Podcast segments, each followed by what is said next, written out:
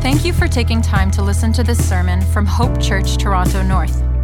It is our prayer that through this message, you are challenged and encouraged by the Word of God and grow in your love for God and love for others. It is God's desire for us to be members of and regularly participate in a local church under the care of qualified elders. If you are not attending a local church right now, we encourage you to take that step. If you do live in the North York area and are looking for a local church, we invite you to visit us at one of our Sunday morning gatherings to discern if this is the church God is leading you to. All right, let's pray. God, we thank you uh, that you are a waymaker, Lord, that we can stand here and sing about the way you have made a way uh, for us to have life. God, we give you praise for your goodness, your, your mercy. Lord, this is a day that we get to rejoice. This is a day you have made. I pray, Lord, for those who are struggling to rejoice, that you would help them, that you would pull them out of that by reminding them of your goodness, Lord God, to us. And for those, Lord God, whose hearts are filled with joy, will you fill us up even more as we look at the word and hear from you and hear what you have done? God, we thank you that you are good. We thank you that you have not left us with a word, that we can sit under it now. I pray that our hearts would be rejoicing in it, we pray. In Jesus' name, amen. There's a couple things I've always wanted to happen, and um, one of them is this that people are sitting behind me as I preach. Yeah, I grew up in a church, all right. I grew up in a church where everybody used to sit behind the, the pastor, so finally, I'm checking all kinds of boxes um, at, our, at our church. The title of the message today is Give Thanks. God has done a marvelous thing. Hey, parents, don't worry about the babies. We love life in our church. Let them lift their voices, all right? Give thanks. God has done a marvelous thing. And we're looking at Psalm 18. And Psalm 18, verse 15 says, There are shouts of joy and victory in the tents of the righteous. The people of God are making noise. Shouts of joy. The Lord's right hand performs valiantly. The Lord's right, right hand is raised. The Lord's right hand performs valiantly. And so, again, you see in the text, the people of God are celebrating. Two times it tells us the Lord's right hand performs valiantly. Now, anytime you see the, the phrase, the right hand of God, it's talking about the power of God. And so the people of God are celebrating because God has done something powerful in their midst. Look at verse 17.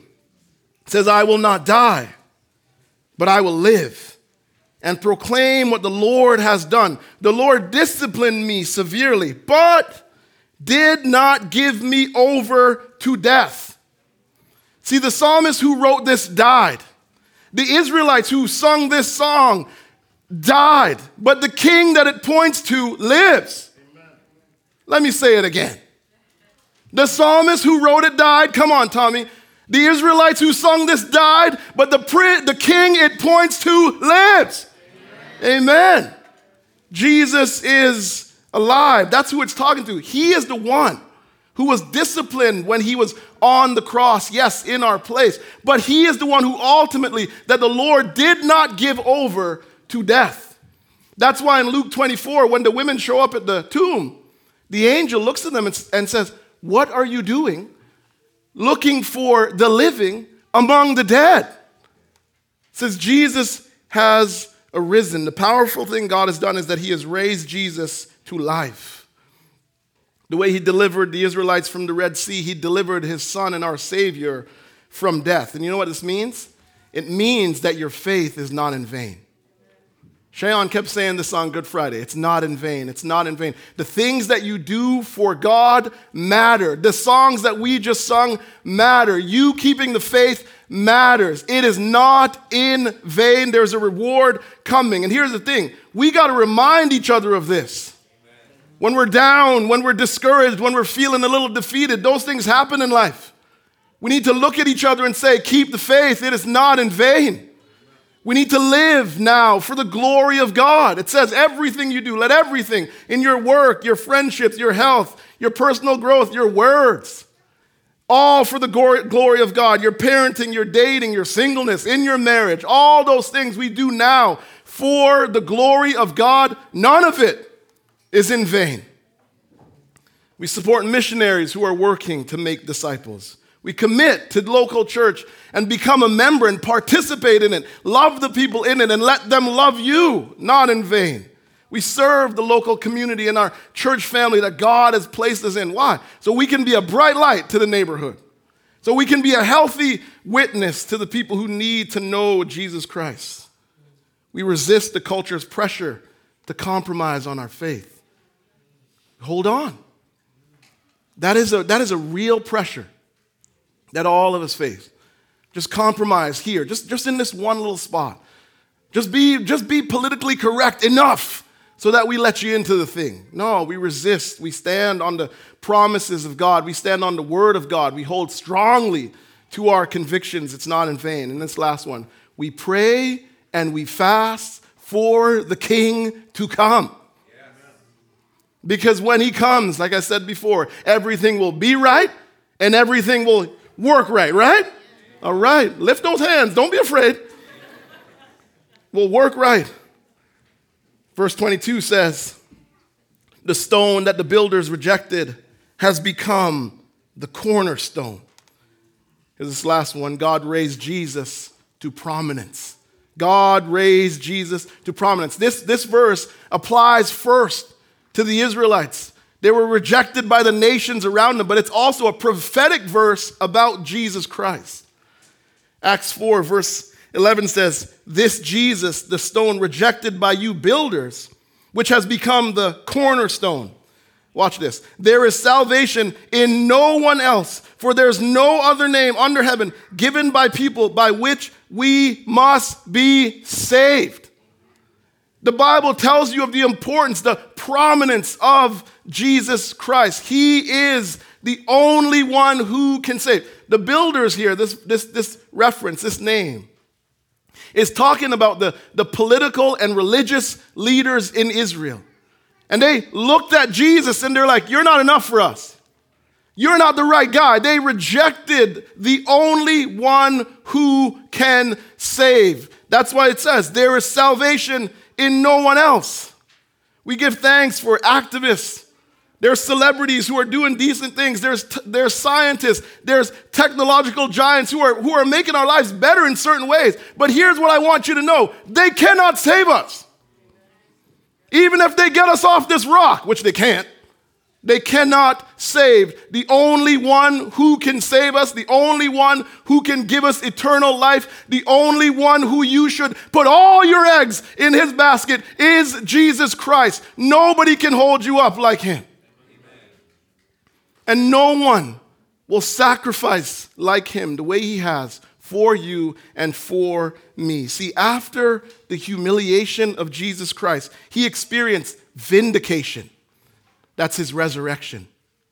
And then he experienced exaltation. The Bible says that Jesus is sitting at the right hand of the Father. You know what that tells you? When somebody is seated, it tells you that the work is done, that your future is secure. This text talks to the non Christian and the Christian. This text says to the non Christian, do not be like the builders. Do not be like those people who looked at Jesus, who saw him and chose the wrong way, who chose to reject him. The text says to you, do not reject Jesus if you're outside of Christ. It says to you, embrace Jesus Christ. Welcome him into your life. Because here's the thing when you do that, there's something you can say. When you, when, you, when you have Jesus, you can say something. Look at verse 14. I'm not making it up. It says, The Lord is my strength and my song.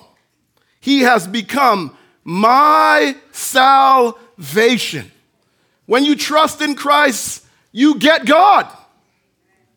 That's what this is what this tells the believer. You have God. God is the gospel. When you trust in Jesus Christ, you get God. Oh. Hey, we are a talking family, okay? When you trust in Jesus Christ, you get God. You have God. He is your strength in life. Life can get hard, but you can depend on God. He is and has put a song in your heart. The reason why you can sing is because God's given you a new, a new heart, and He's given you the breath in your lungs to lift your voice to Him. He's put that song in you. And so you lift it up.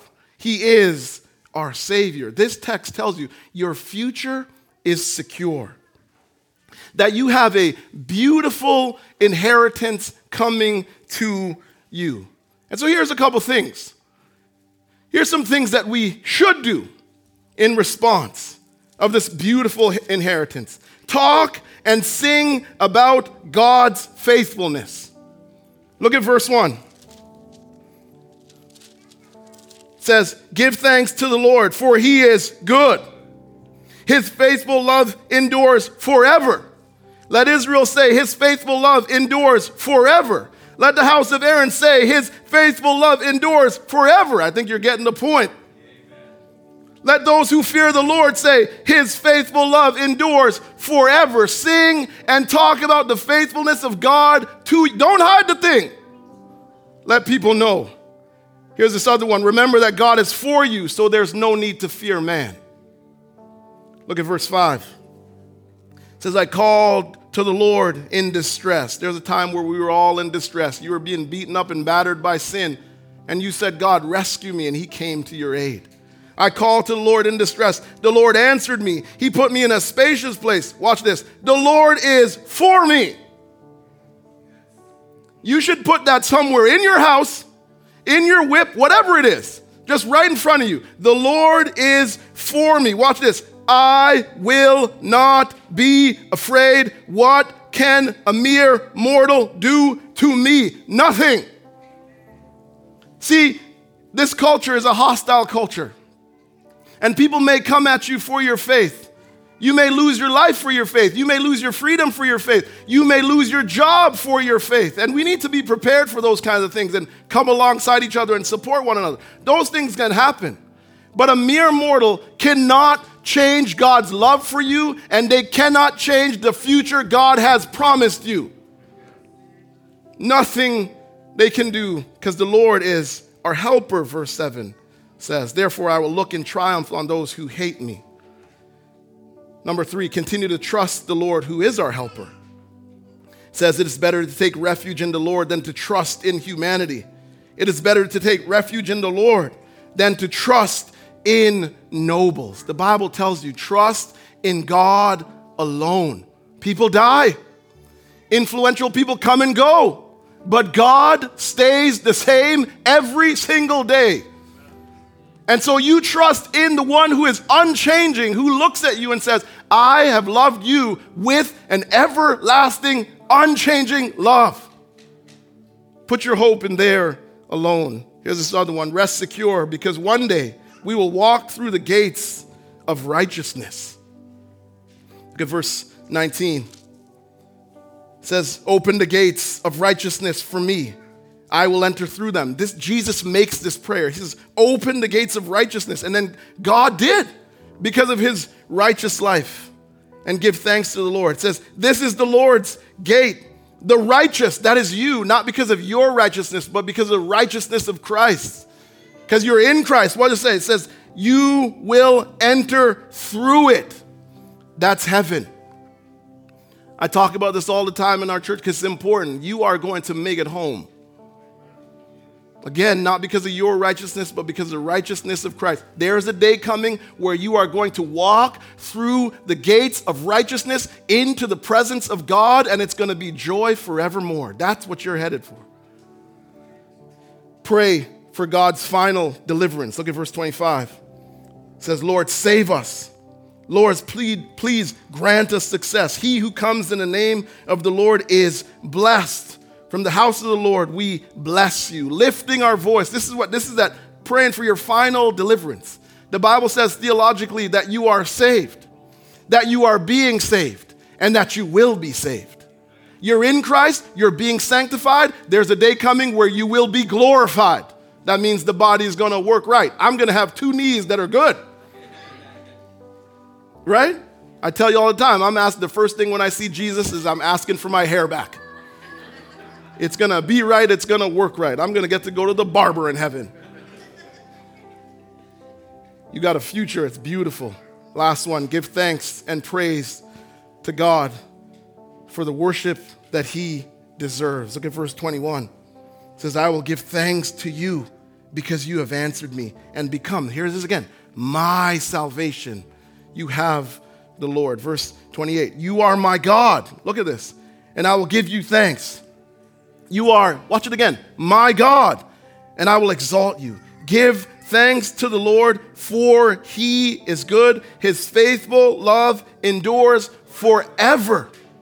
This is a weekend that should remind you of the love of God, his faithfulness to you, that we walked away from God, but that he didn't turn his back on us. He t- turned his face towards us. He sent his son to live, to die, to rise, and secure your future and give you a hope. And so we say, This is the Lord, the day that the Lord has made. Stand with me. This is the day that the Lord has made. This is the day that this is the day. Let us rejoice and be glad in it. This is the day. Come on. This is the day that the Lord has made. Let us rejoice and be glad in it. God, we thank you that you have made a good day. Lord, I pray that our hearts would truly rejoice, that we would not just sing these next few songs just because that's what we're supposed to do next. But God, we would lift our voice because we truly believe in your goodness, your kindness, that we, we truly believe that you have been good to us. God, help us to trust in you alone. You are the only one, Father, who can save. And I pray, Lord God, that we would rest secure in the reality that our future is secure. Lord, that you are good.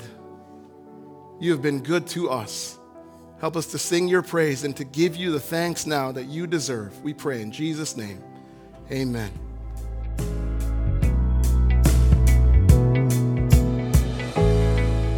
For more resources or information about Hope Church, visit hopetorontonorth.com.